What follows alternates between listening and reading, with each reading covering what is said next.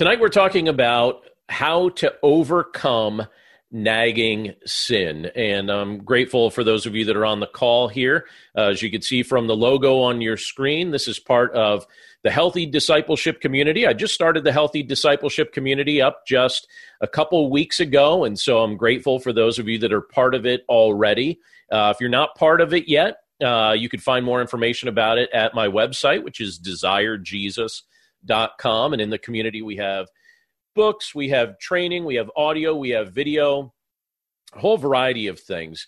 And I hope that you'll make use of those, uh, just those pieces of content that we have there. We have things geared toward those that are seeking to grow in their faith in Christ. Also, have a lot of training on there that it, that uh, is geared for church leaders, uh, whether you're somebody that volunteers in leadership in your local church or if you're a vocational leader. So I hope you'll take advantage of all of that. It's all part of the healthy discipleship community. And uh, each of these training opportunities that we're doing here too we're going to be saving the recordings of them as long as the recordings come through accurately and clear and and without any uh, without any issue and uh, we'll be posting those in the community as well so you will be able to access these training events after the fact, after uh, we're finished with them. We'll be posting those in there over time and also in the Facebook community group. Uh, but tonight we're talking about how to overcome nagging sin. And uh, this is one of the topics that I've been planning to share with us in uh, the community here, uh, because this is a topic that all of us wrestle with. This is something that every believer in every era has wrestled with. We all wrestle with how to overcome nagging sin. We've all uh, looked at different things that have been taking place in our lives, and we've said, Why is this here? Or why am I doing this? Or why does this persist? And so we're going to talk about what Scripture says in regard to what we're calling nagging sin, but also how to overcome it.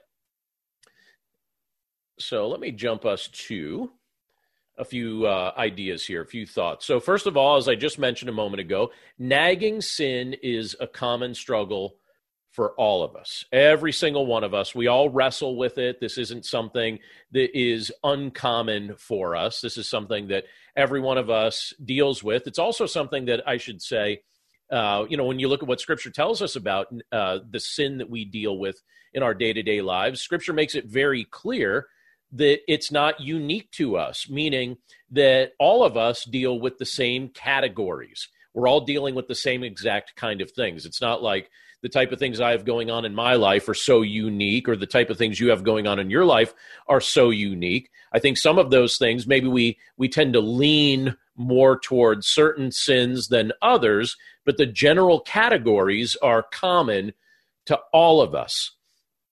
And I, I, think that's important to mention right here at the outset because one of the things that I think causes us to uh, maybe wrestle with sin a little bit extra or maybe feel a little bit discouraged while we're wrestling is because we tend to think that nagging sin, that the things that we're tempted by, we tend to think that it's unique to us. Sometimes we tend to think that it's just us, that we're alone in this. But when you look at what Scripture actually teaches, it teaches us that these things are common. This is a common struggle for all of us. Now, you'll notice on your screen there in front of us, I have a question. And the question is this How does our desire to reduce pain factor in? Well, when you look at areas of temptation in your life, or when you look at the type of things that we as human beings tend to gravitate toward, we tend to gravitate toward things that we think will reduce our pain. So when you talk to somebody about an addiction and how an addiction became prevalent in their day to day life, addictions tend to become prevalent because, at least for a moment, we expect whatever we're addicted to uh, to um, reduce some level of pain. We think it's going to reduce some level of pain. And so we invite something into our lives that that doesn't belong there because we think that it's going to reduce our pain. But it doesn't reduce the pain. It is uh, it, it actually produces additional pain And um, when you know when it comes to that, I think that's how certain things gain a foothold in our life. We think that whatever we're tempted by is going to become something that reduces our pain, and uh, then it becomes a dominant area of struggle in our day to day life because we expect it to do that, and we find ourselves in a spot where instead of trusting Christ to be the solution. We start with our go to, whatever our addiction may be. So if it's alcohol, if it's drugs, if it's pornography, if it's you know something along those lines, uh, we we we tend to think that that's going to somehow uh, reduce our pain, but it ends up producing additional pain. Now, one of the things that I think all of us wrestle with is this question that the Apostle Paul brings up in Scripture. And so I'll, I'll ask it here. Um, why do we do what we don't want to do? Why do we do what we don't want to do? Um, I think that's the type of thing that I've wrestled with in my life, and you've probably wrestled with in your life. We ask that question why do we do what we don't want to do? And I think it's interesting when you look at how the Apostle Paul described this in Romans chapter 7, and that's the primary chapter we're going to look at tonight, although we're going to look at one additional chapter as well, or at least a small portion of it. But in Romans 7, verses 18 and 19, Paul says this He says, For I know that nothing good dwells in me, that is, in my flesh. For I have the desire to do, for I have the desire to do what is right, but not the ability to carry it out. For I do not do the good I want, but the evil I do not want is what I keep on doing. So, in his words here, as the Holy Spirit inspired Paul to write these things down, he starts explaining this struggle that's taking place in him. And he says, All right, just by nature, I recognize that nothing good dwells in me, in my old nature, in my unredeemed flesh. I know that nothing good dwells there, in my sin nature. He says again, you know, for I, I have this desire to do what's right. I want to do what's right. But naturally speaking, I don't have the ability to carry it out. This isn't something that, naturally speaking, I'm capable of fully and completely doing what's right. And he says, For I do not do the good I want. So instead of, you know, I have, there's this aim, there's this goal, and I'm not, I'm not reaching it. I'm not meeting it. I'm not doing the good I want to do. But the evil I don't want is what I keep on doing. That was Paul's struggle that's our struggle. I think it's one of the most identifiable portions of scripture for many of us because when we look at this, we think, okay, that's exactly what my life has looked like. I find myself at times having the desire to do what is right, but then I find myself in a spot where I feel like, am I completely incapable of carrying this out for the the good uh or you know so for i do not do the good that i want. I end up doing the evil that i don't want to do. That was what paul was was wrestling with. That's the same thing that you and i wrestle with as well. Now let's talk about this idea or the reasons why this struggle takes place. Why do i do what i don't want to do and one of the things that scripture brings out to us that I want to point out to us this evening is first of all, part of the reason why we do what we don't want to do is that sin has deceived us. Sin has deceived us. We've been deceived by sin. When you look at Romans chapter 7, verse 11, Paul says it this way For sin, seizing an opportunity through the commandment, deceived me, and through it killed me. So when you look at that portion of scripture, you see that Paul gives an example there of the word of God teaching him what's right and what's wrong. So the commandments that the Lord has given to us about his standard.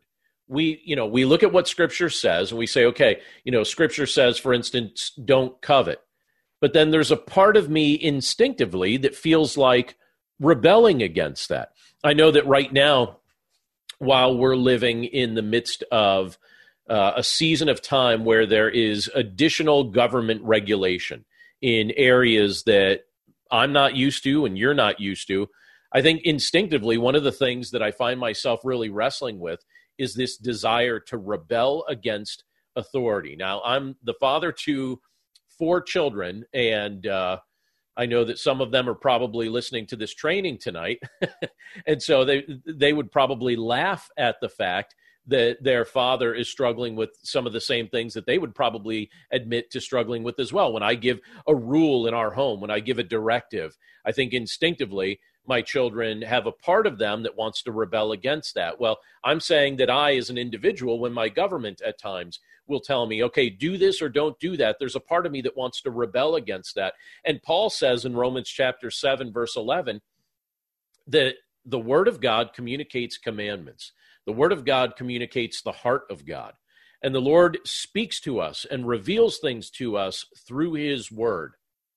And sin likes to seize on that opportunity to deceive us and invite us to rebel against what God has revealed or communicated. And I think the way that sin operates in these moments is that our own sin nature in a sense, likes to tell us that we know better than God, that God has communicated something, but somehow we think, okay, well, uh, he may have said that, but that was for people living in a different era. Or that was for a circumstance that doesn't resemble my circumstance. Or, you know, if the Lord knew a little bit more about my background, maybe he wouldn't come down so hard on me in regard to this particular area or this particular struggle.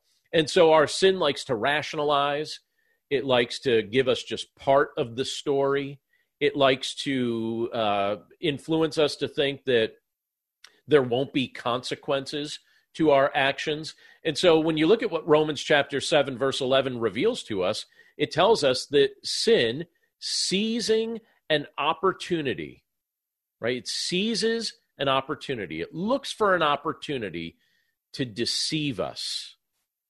And it, it's looking to deceive us and it's looking really to kill us. It's looking to harm us.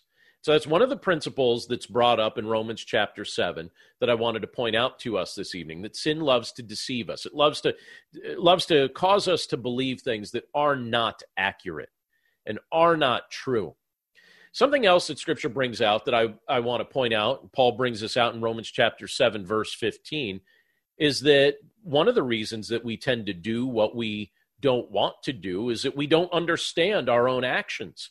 Look at how he phrases it in Romans 7, verse 15. He says, For I do not understand my own actions, for I do not do what I want, but I do the very thing I hate. So it's an interesting statement that he makes there. As the Holy Spirit inspires him to write these things down, he's being very self reflective He's being very honest. He's being very transparent. He's at a spot where he's saying, "All right, I don't under, I don't even understand my own actions. I, I look at what's going on here, and and again, keep in mind that Paul is writing this as someone who knows Jesus. He's writing this as someone who loves Jesus. And he's saying, I don't even understand what's going on in my life sometimes because I do not do what I want, and I end up doing the very thing I hate. I don't understand my own actions. And I think that this is a struggle that you and I wrestle with as well. We look at what's going on in our day to day life and we don't quite get it. We don't understand it. We really wrestle with it. Sin can be very confusing. Sin can be very difficult for us to get our minds wrapped around because even when we're at a point where we're saying, okay, I don't see this the way I used to see this we still find ourselves saying, I, I like I, I still at times invite something into my life that doesn't belong here. And Paul's saying, I don't understand this. I don't understand my own actions. I'm not doing what I want to do. I'm actually doing the opposite of uh, what I want to do. I know that one of the things that is important to me personally, and I'll just be transparent with you about this. One of the things that's important to me personally is using my words to encourage other people. I feel like the Lord's given me plenty of opportunity to to teach and communicate, and uh, so uh, you know, as was mentioned before, you know, I have I have a blog, I have podcasts, I have the privilege to serve as a, a local church pastor. There are online teaching opportunities that I utilize. Uh, I have a family, I have friends, I have neighbors, and I want to use my words to encourage other people. I want to use my words to build others up. And I had something, and I won't be super specific about this, I guess. I'll just be kind of general about this part. Uh, but just within the past week, I noticed that I said something in a moment of irritation or a moment of anger that I wished I was able to take back. Because I looked at that and I thought, all right, that's not a very encouraging statement to make. That's not a very encouraging statement to communicate or even an encouraging way to communicate. And I thought, all right, for somebody who wants to help people and for somebody who wants to encourage other people, why would you say that that way? Or why would you communicate that way? And I find myself saying the t- same type of thing Paul says in this passage. I don't understand my own actions. I end up doing the things I don't want to do. I do the very thing I hate. I'm not doing the things I want to do at times. And so this is the battle that we're in. We don't always understand our own actions. Well, Paul goes on a little bit further to reveal to us by, again, using his own life as an example here of what's being communicated. And he shows us that even in the midst of all of this, we can take heart because Jesus has delivered us. Look at what it says in Romans chapter 7, verse 24, down to the first part of verse 25. There, Paul says this He says, Wretched man that I am, who will deliver me from this body of death? Thanks be to God through Jesus Christ our Lord. Now, I'm grateful that we aren't put in a spot where we have to rely on our own wisdom and our own strength to somehow deliver ourselves. I'm grateful that Scripture reveals to us that we are not our own solution.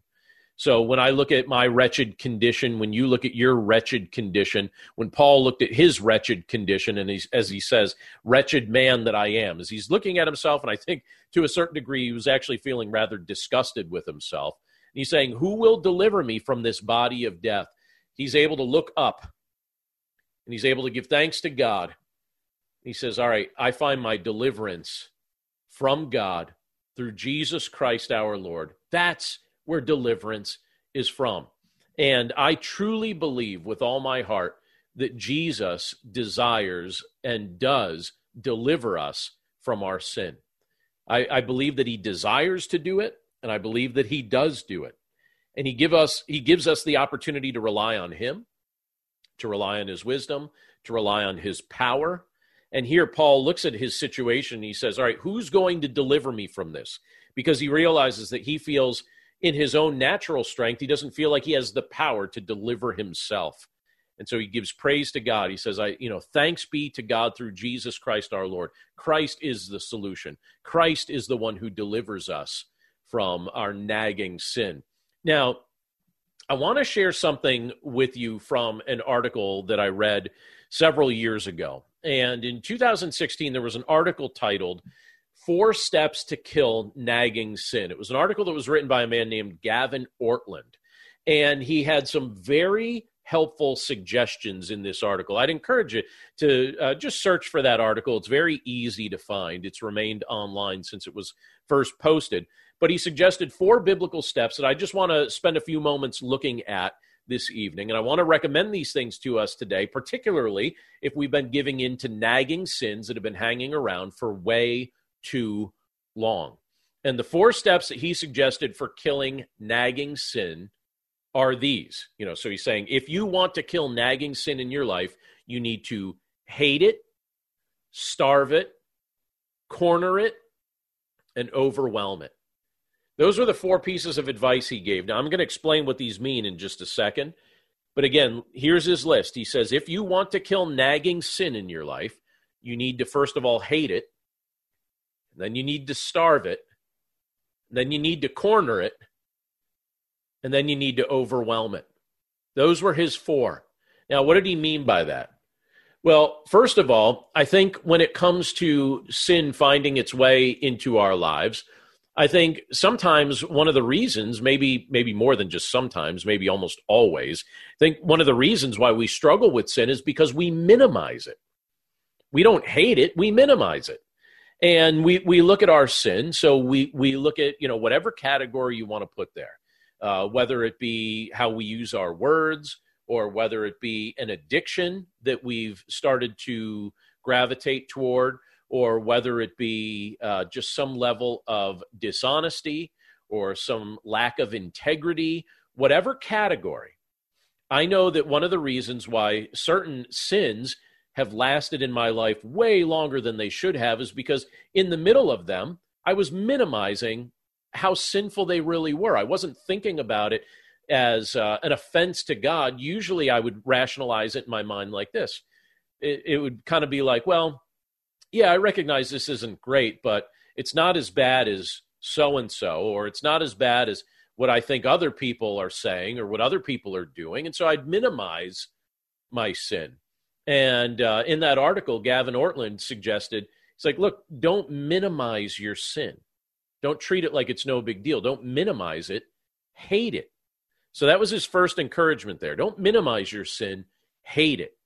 Second biblical piece of counsel that he gives in that article is this don't feed your sin, starve it.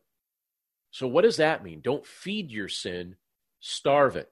Well, let's let's use an example that is uh, you know not something that we would probably find terribly controversial, but let's just say that uh, the sin that you've been minimizing, especially right now, if you've been feeling really, really cooped up, uh, let's say that the sin you've been minimizing is overconsumption or overeating, right? You know, and instead of eating one or two Oreos, you've been you've been eating a sleeve of Oreos every evening when you should have been going to bed.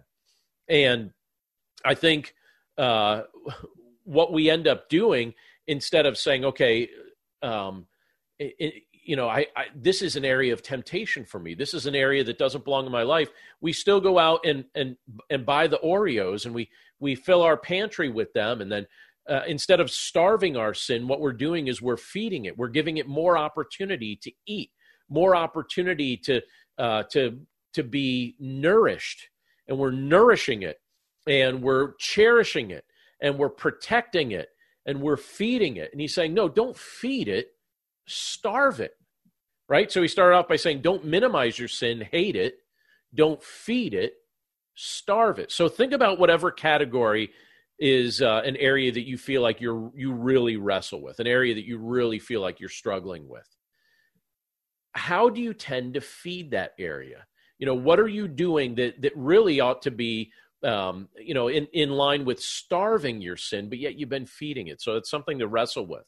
Third thing he suggests is this don't give it the opportunity to integrate itself throughout your life, corner it. So don't invite whatever sin you've really been wrestling with to just just kind of work its way through all aspects of your life. That's not God's desire for you. That's not healthy. It's not wise.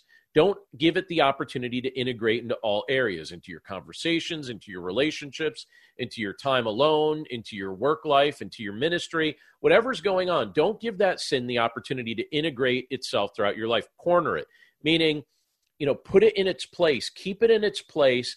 Uh, so that you can ultimately, with the power that Christ supplies, eradicate it from your life. Don't integrate it throughout your life. And then, fourthly, he suggests this. He says, you know, don't falsely believe that it's more powerful than Christ. Overwhelm it and overcome it by the power of Christ. One of the things that I've seen over time is that some people get to a spot where they have, have grown so used to giving in to a particular area of sin that they haven't hated it, they've started to love it, uh, they haven't starved it. They've fed it. They haven't cornered it. They've given it the opportunity to integrate throughout their life. And then they find themselves in a spot where they think that their sin is more powerful than the power of Christ. And I like what Ortlund says in his article. He says, you know, basically, don't falsely believe that. Don't falsely believe that your sin is more powerful than Christ. It's not more powerful than Christ. Overwhelm that sin and overcome it by the power of Christ. Incorporate prayer into your life. Give it over to the Lord. Uh, you know, like ex- expose that sin to the light so that ultimately it isn't something that continues to destroy um, just all aspects of your life or produce shame in your life or whatever it may be. Overwhelm it, overcome it by the power of Christ. I love what it tells us in Galatians chapter 5, verse 24. I have this for you right there on your screen, so you should be able to see it. But in Galatians 5:24, it tells us this. It says, "And those who be- belong to Christ excuse me, let me start over. And those who belong to Christ Jesus have crucified the flesh with its passions and desires. Let me read that again. And those who belong to Christ Jesus have crucified the flesh with its passions and desires. Think about the nature of a crucifixion for just a second.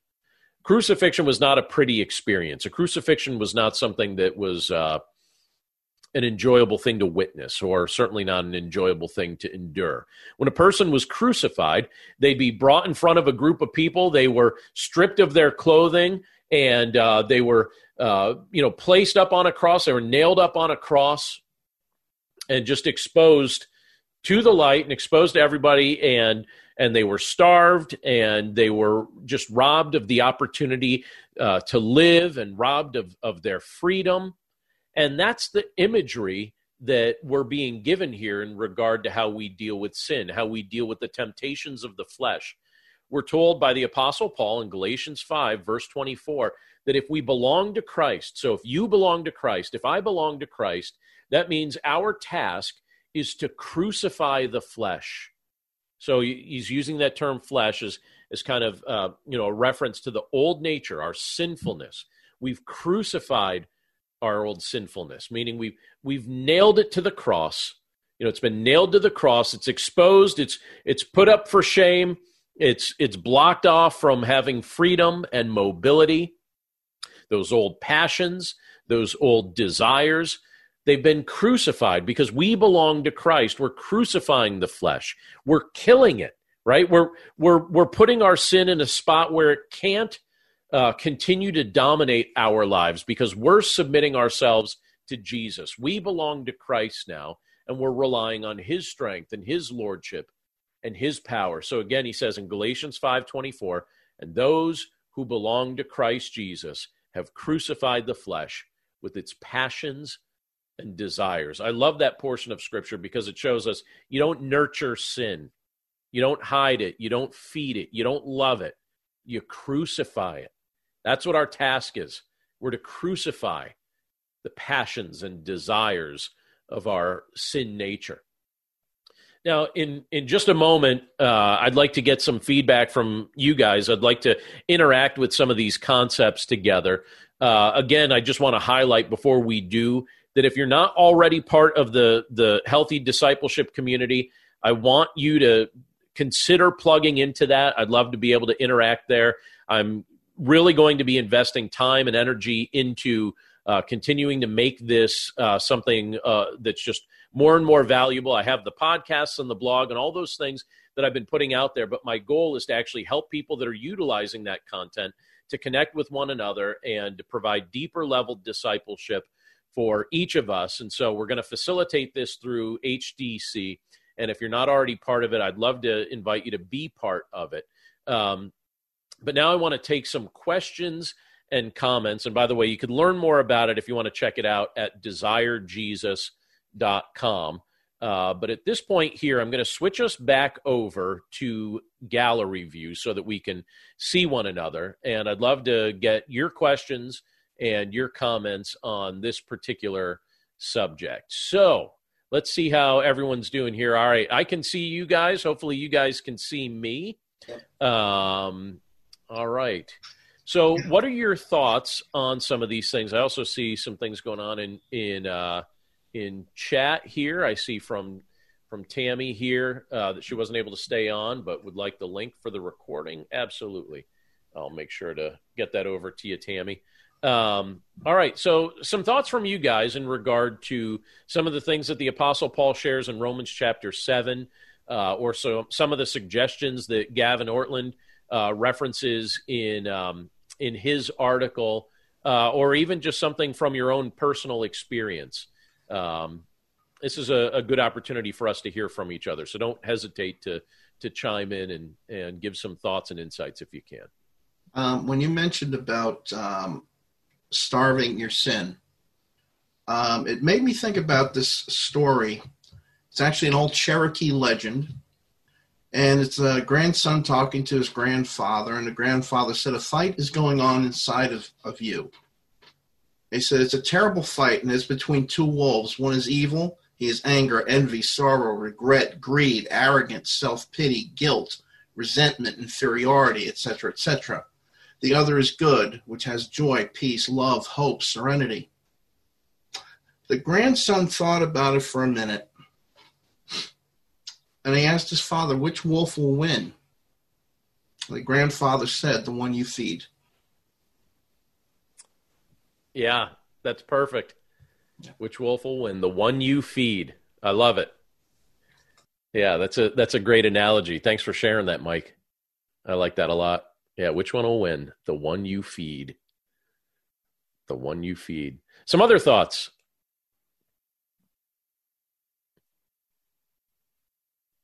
It's uh, to me, Craig. I was really struck with the uh, the rationalization of sin, and I think that's really coupled also to shame as a way to uh, uh, to justify it because you rationalize it because you don't want to feel the shame. Mm-hmm. And and then but but then also uh, verse uh, eleven of Romans chapter seven about sin having deceived us. Yeah.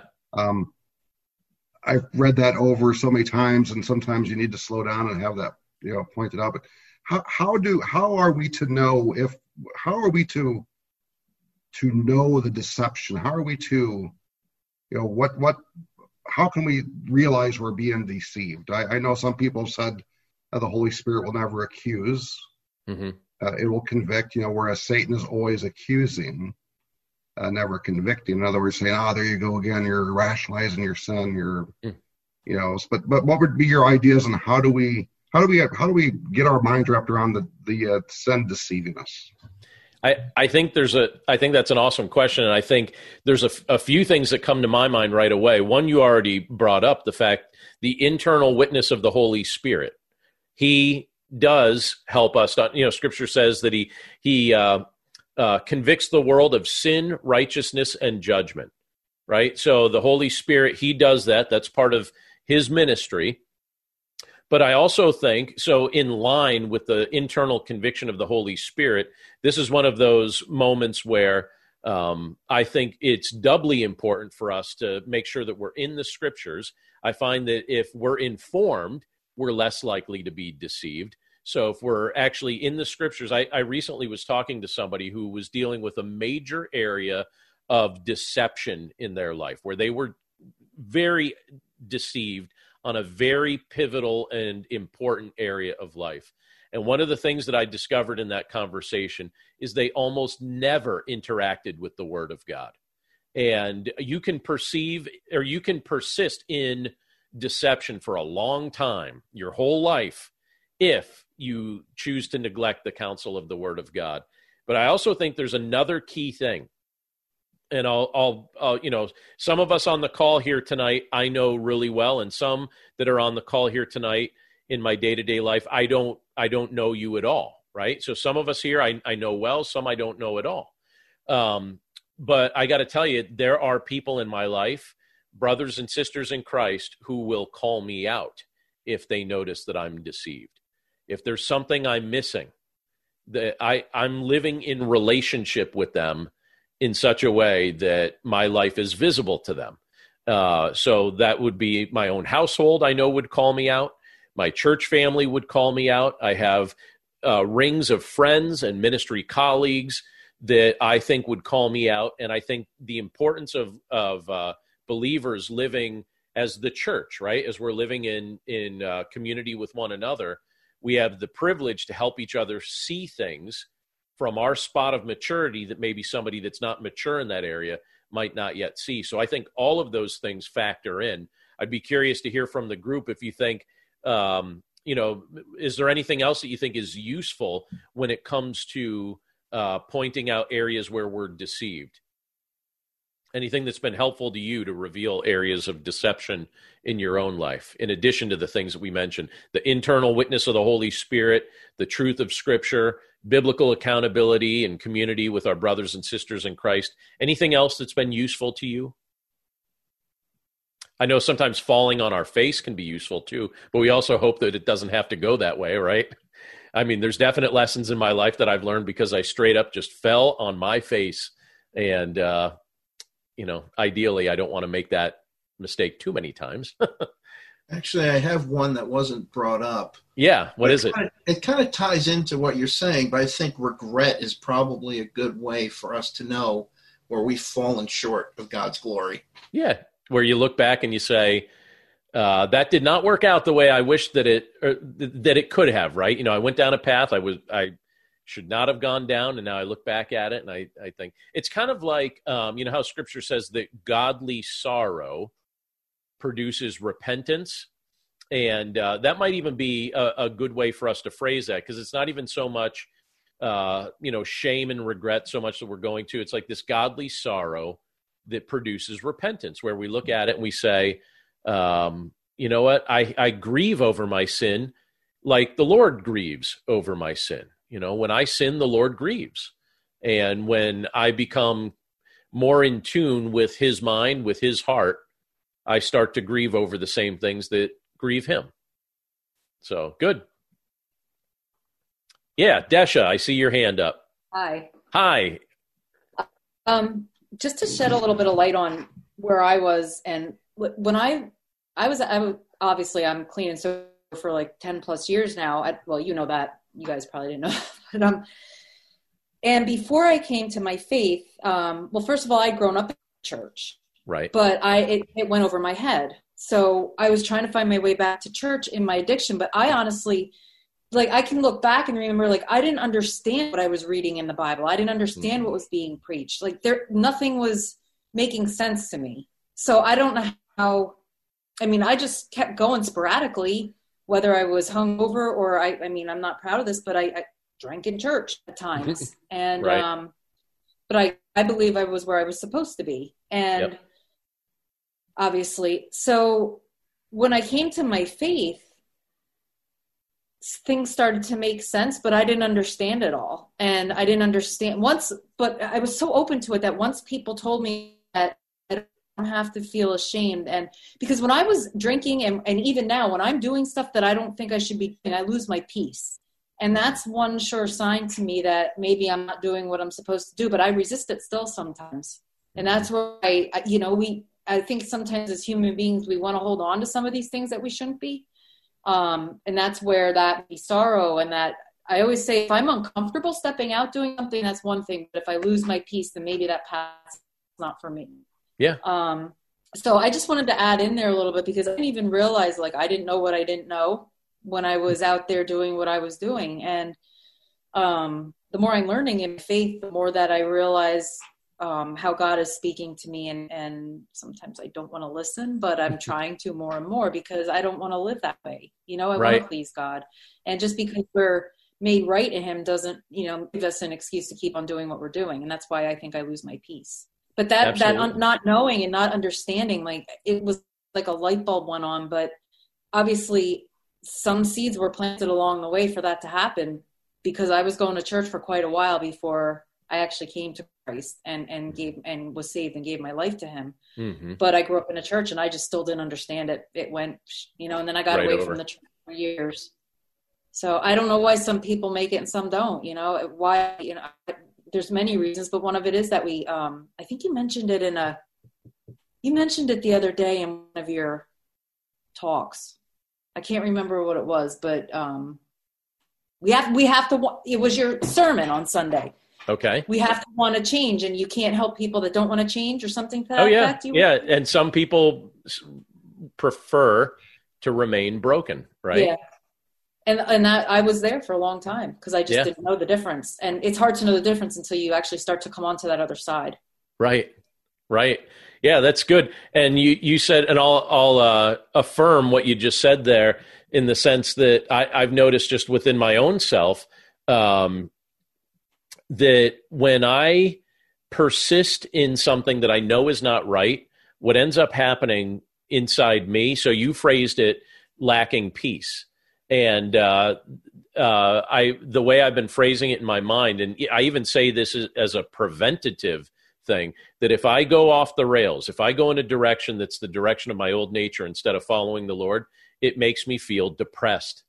It, it, truly does make me feel depressed at this point. I've identified that as a source of depression in my life. I, I, I feel genuinely depressed if I feel like in some way I, I haven't listened to the voice of the Lord or I violated my conscience or something like that. It really does make me feel depressed. So that's that's um, and the way you phrase it, you know, like lacking peace. It's that concept, right? Um, I see Emery Lee raise their hand. What's up, Emery? Hey, John. Thanks so much for making this available. Oh, uh, thank you, Emery. Where are you from? Calling from Louisville, Kentucky. Louisville, Kentucky. All right. And how did you find out about the call tonight? Actually, I received one of your emails making the invitation available. Awesome. And uh, I shared it with uh, with my ministry and the church. Uh, for those, we just got off of our own prayer line uh, right at just about eight o'clock, and so I wanted to make sure I had a chance to uh, to connect and be and be involved. We appreciate some of the material you've made available. We've used it uh, for part of our Bible study as well.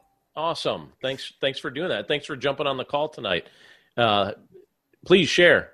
Well, what I want to simply again, because the heading talks about that nagging sin, yep. I think oftentimes we also uh, we write those nagging sins off as as though we think those are the big sins, mm-hmm. uh, the big stones we, we we really fall over instead of the small ones like being quick to lie, mm. uh, being quick to re- to deceive, uh, lying on your taxes, you know those those small rocks that that that we sometimes it may be it may be normal to do but we don't really see it as the big sin. And what i liked in your five ways of how to kill nagging sin mm-hmm. uh, on number three basic basically cornering it. Yeah. Really confronting it uh, about what it really is. It's not just a little white lie you lied. And so the word reminds us that all sin is sin. Right and so if we if we level it off like it should be, then we should be able to uh, corner uh, and access that, and of course overwhelm it with enough of the of the scripture and the word of God. So I thank you for sharing that. Yeah, and thanks for that insight, Emery. I appreciate that, and uh, really excited that you're you're with us from uh, Louisville. There, that's great. I uh, I see Nathan has his hand up, but I'm going to um, uh, let's see. I think Cassie shared something real quick first. And so, Cassie, are you are you able to unmute, or uh, I see what your comment is here in the in the um, in the chat bar here. So, um, you know, which would which would be better here? Do you want to unmute, or do you, or maybe we discuss what you typed out?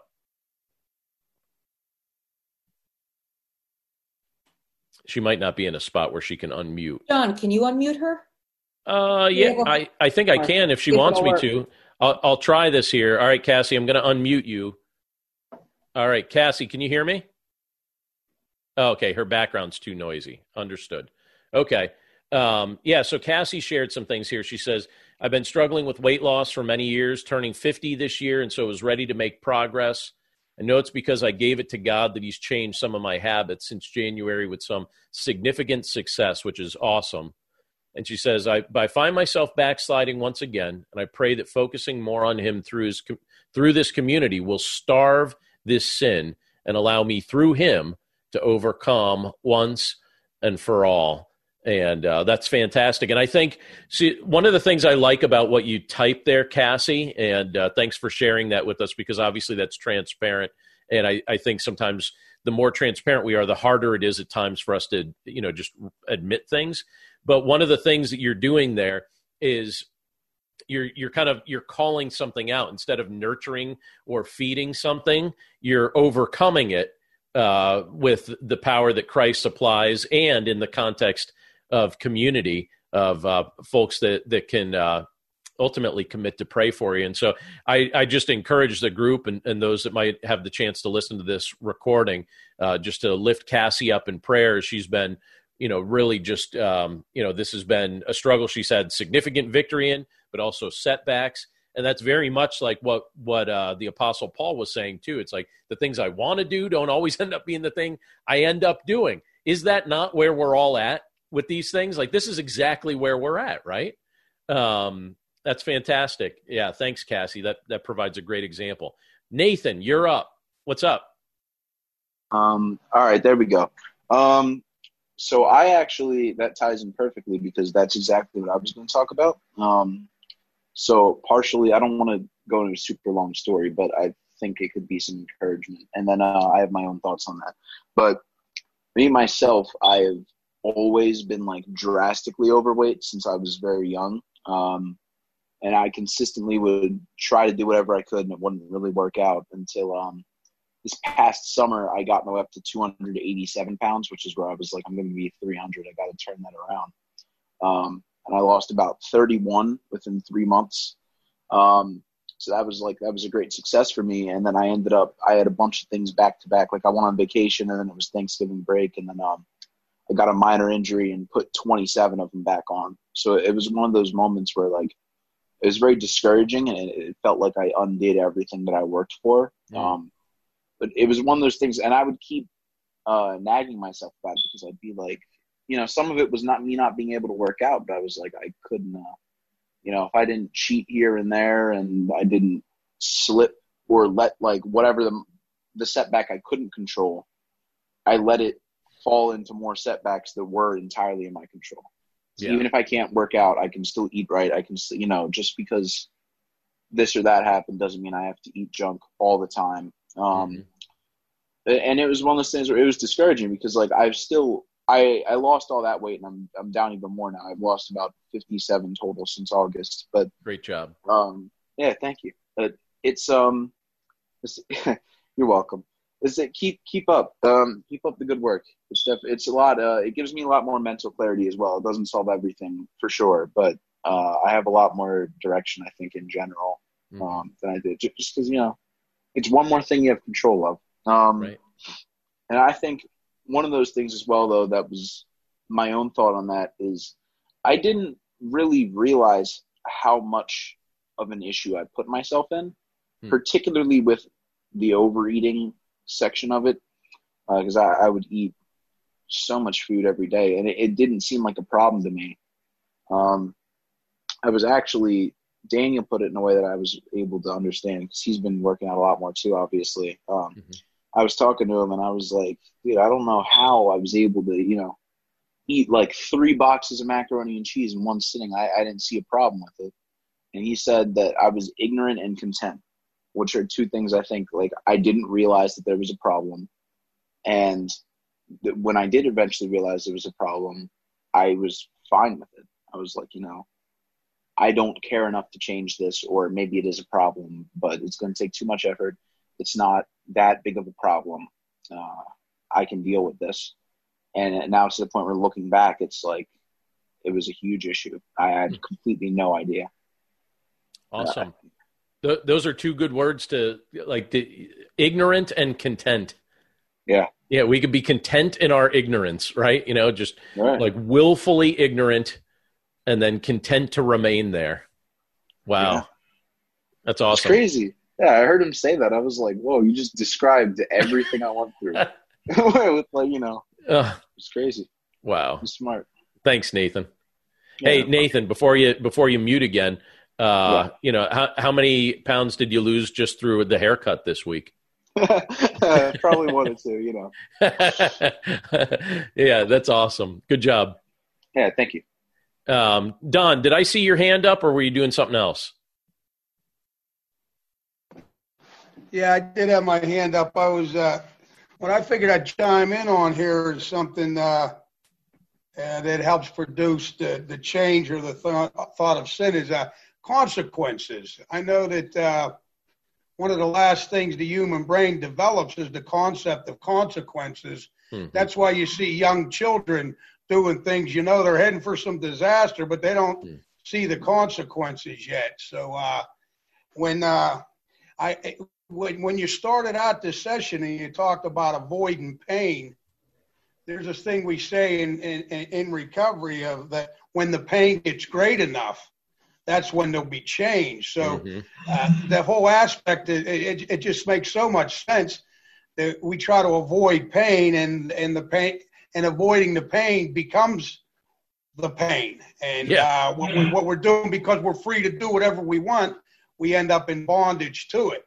So mm-hmm. uh, when eh, when you're looking as mature and as a Christian, I know for myself, the closer I get to God, the more I start to hate these sins that didn't mm-hmm. bother me even so much as maybe maybe a year ago. Mm-hmm. You know, something that was uh, you know how you talk about uh, accepting it or you know welcoming the sin instead of hating it.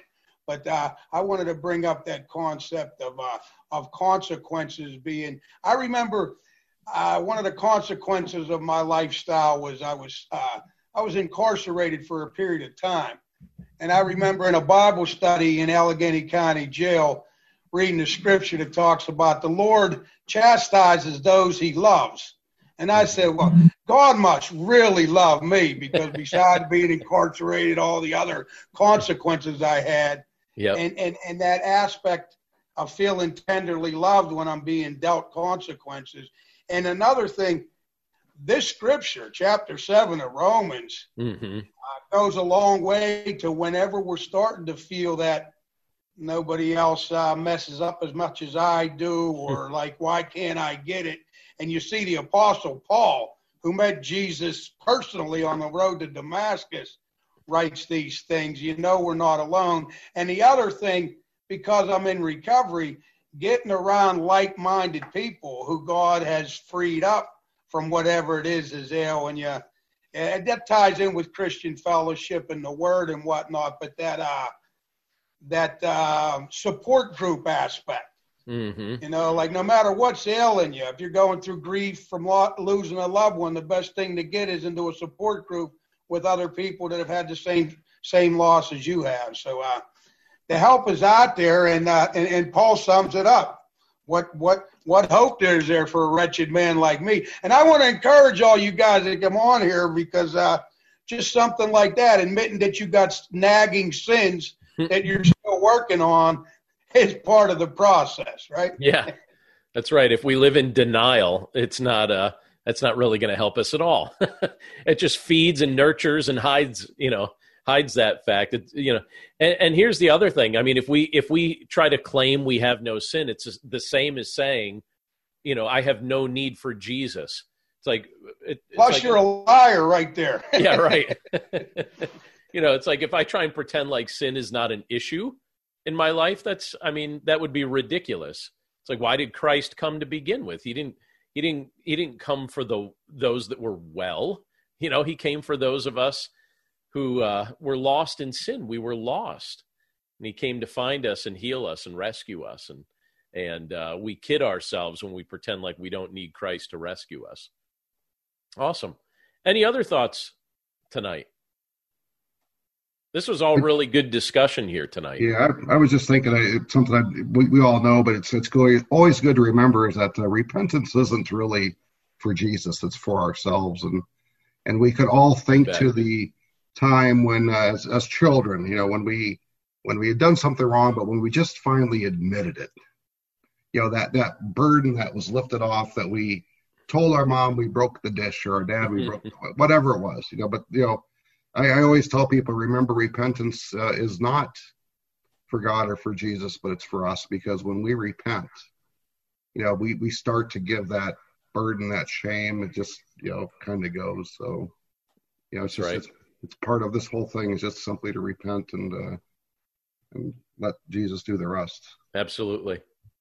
Awesome. Well, this was great, guys. I, I really appreciate you guys taking out some time to jump on here tonight. We're uh, just about at that one hour mark, so we'll we'll finish up in just a second. Uh, but we're going to be doing these regularly as you're able to to jump on. We love to have you jump on. Um, you know, we'll be doing these probably. Uh, I'm going to try and do the at least for now. I'm, I'm aiming for Thursday nights and still trying to figure out what what time works best and and uh, all of that. So don't hesitate to give me some feedback in relation to that.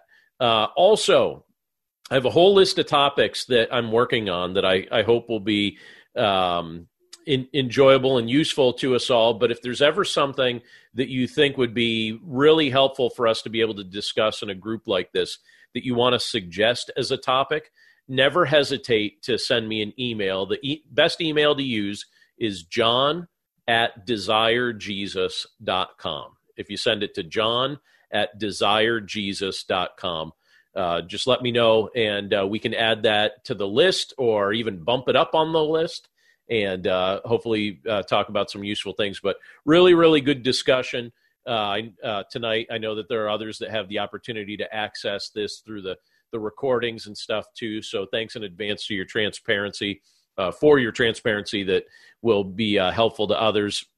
And those of you on the call here tonight that I have not had the opportunity to meet in person, thanks for uh, taking the opportunity to join us tonight. I, I'm always blessed to discover just how how vast the body of Christ is, and we have the privilege, thank God, in the midst of this season and in the midst of this world right now to enjoy community with each other, even though essentially none of us are in the same place.